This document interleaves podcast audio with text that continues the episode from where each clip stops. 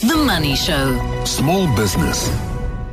I wrote a book May last year um, called Genius How to Take Smart Ideas Global. So it's entirely coincidental that this is along that sort of theme. Joshua Shimkin is the head of SME growth and marketing at Peach Payments. And we're talking about essentially the same theme here, Joshua, taking your smart idea global, because you've been looking at a World Economic Forum report.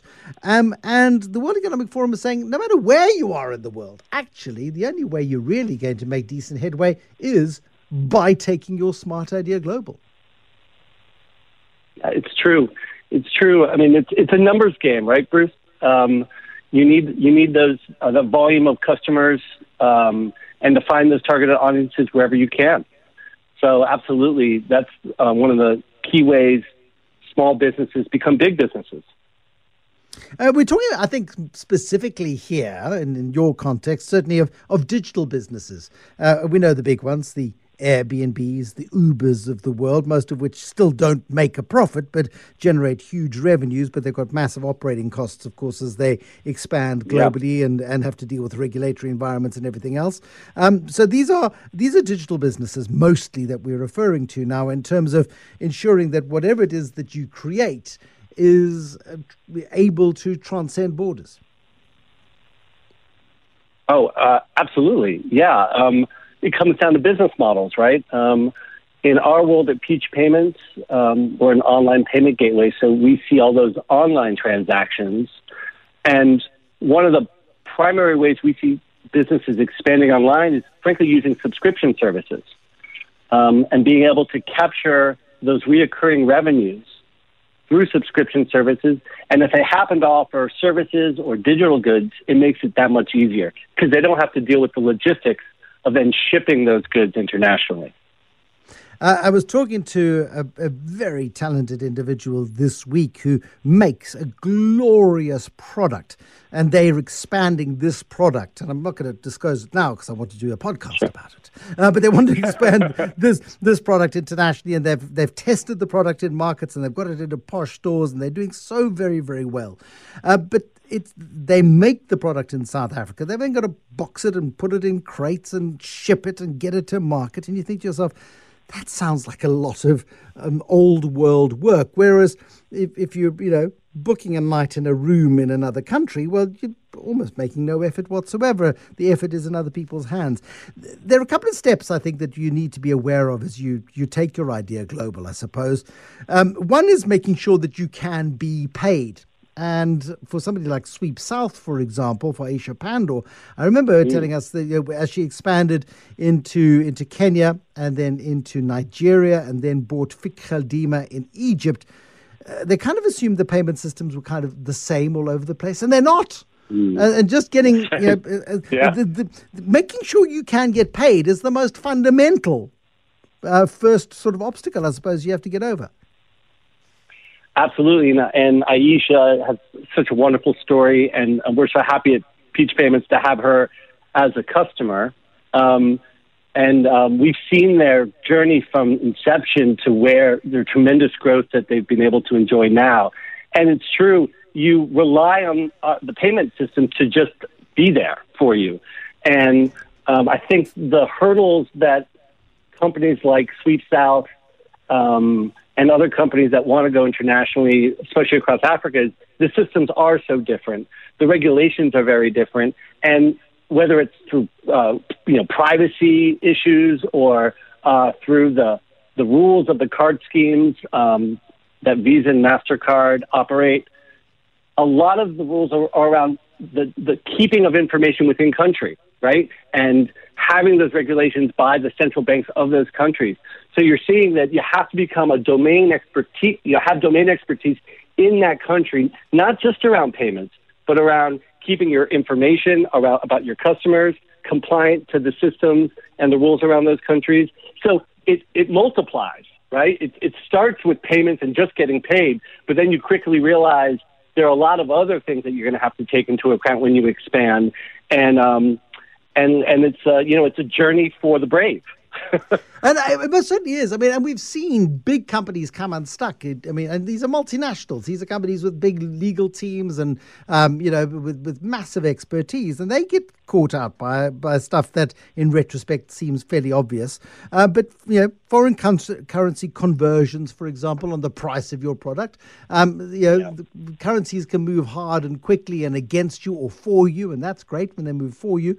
But if they move against you, somehow you have to have a coping mechanism there. And then also just moving money across borders. Also, as MTN has experienced out of a place like Nigeria and Ghana, I think, at one stage, and others, um, can be complicated. Oh, always, and and um, and we do a lot of that for our customers. Um, we, um, you know, the, the the, the the hardest part for a merchant who starts thinking about expanding internationally is understanding that the transaction fees can increase a lot from you know three percent to up to eight or nine percent. And if you don't know that going in, it's a you know it's a, it's a tough surprise. Um, there's also, you know, like you mentioned, the fluctuation of exchange rates. If you haven't factored that in into your pricing of your product, suddenly you've lost 10% of your margin, of your profit margin overnight. And then uh, uh, one thing that happens, of course, once you've already gotten started and you're, you're, you're actually generating business, suddenly now you have to think about the taxes.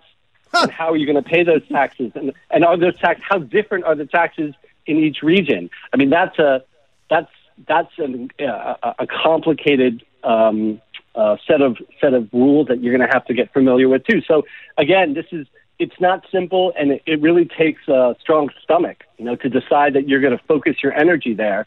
And some, you know, we know some businesses decide just to double down on South Africa, right? They take a look at expanding internationally, and they they they realize that doing more within the country actually can be more profitable for them and that's a that's great. You know, that's a wonderful realization for the business um, because it really focuses you. And I know you've talked to entrepreneurs for for for years, and I'm sure you've seen that as a theme: is focus, focus, focus. No, completely. And I mean, I, I, I, haven't looked at it recently, but there was a point. I think it was 2019. It's the most recent reliable memory I have. There were, there were four out of the top five of the Sunday Times top 100 companies over the preceding five years were 100% South African businesses. They weren't yeah. companies that had gone offshore. They weren't, and, and their share prices had done best. And in there was Capitec, in there was Transaction Capital, and a, and a bunch of others. Clicks was in there as well.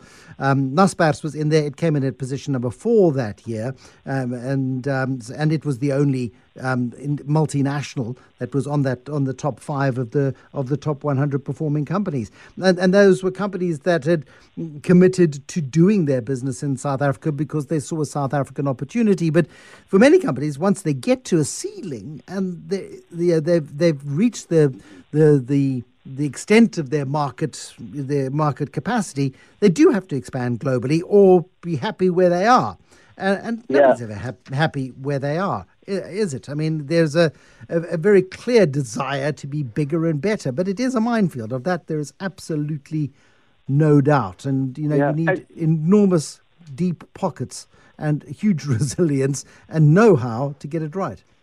Yeah, and Bruce, sometimes what they what businesses choose to do is expand horizontally, right, rather than geographically. They decide to incorporate a new service or new features that expand their their addressable audience, right, their target market, um, rather than trying to find the same target audience in new geographies. And um, and that's where mergers and acquisitions come in, and and that's where it gets more complicated when you're talking about the stock market price, right? How the psychology of the market's going to evaluate the complexity of the business now that you know, one uh, a, a business is starting to do something that they don't have domain expertise in for the last 20 years. So yeah, um, it is it's complicated and it's something we all think about um, because uh, if you're going to put your heart into something, you want it to grow, you want it to scale. And you know, at Peach, we're happy to be partners with businesses that are trying to do that every day. Yeah, and and, and thank goodness because it's a it's a great ambition and and it's a it's a critical ambition, uh, and this this idea of again geography is um, location location location when you buy your home is important, location location location when you set up your business is equally important if not more so mm. because it, it, can make or break you. Uh, yeah, yeah, and um, you know, there's a whole we could do a you could do a whole show on on just where to set up your business based upon what you're doing and and who your target audience is. Um, South Africa is a really it, it can be a wonderful market uh, to start a business. Um, you know, there's been a lot written about starting business in the Mauritius and, and the simplicity of that. Um, I'm I'm I'm pro South Africa. I, I, I think you can create wonderful businesses here that can scale. Uh, Peach Payments does operate in Kenya and Mauritius as well, and we see a lot of growth there um, from small entrepreneurs, medium entrepreneurs, and, and large enterprises. So, uh, listen, I think there's there's a story to tell in every country, and um, and South Africa has got as much uh, growth in front of it as as everywhere else on the continent. Um, I, I, I, love the optimism on that one, particularly on a day like today. Joshua Shimkin, thank yep. you very much. Joshua Shimkin on the line to us from Cape Town, the head of SME growth and marketing at Peach Payments this evening.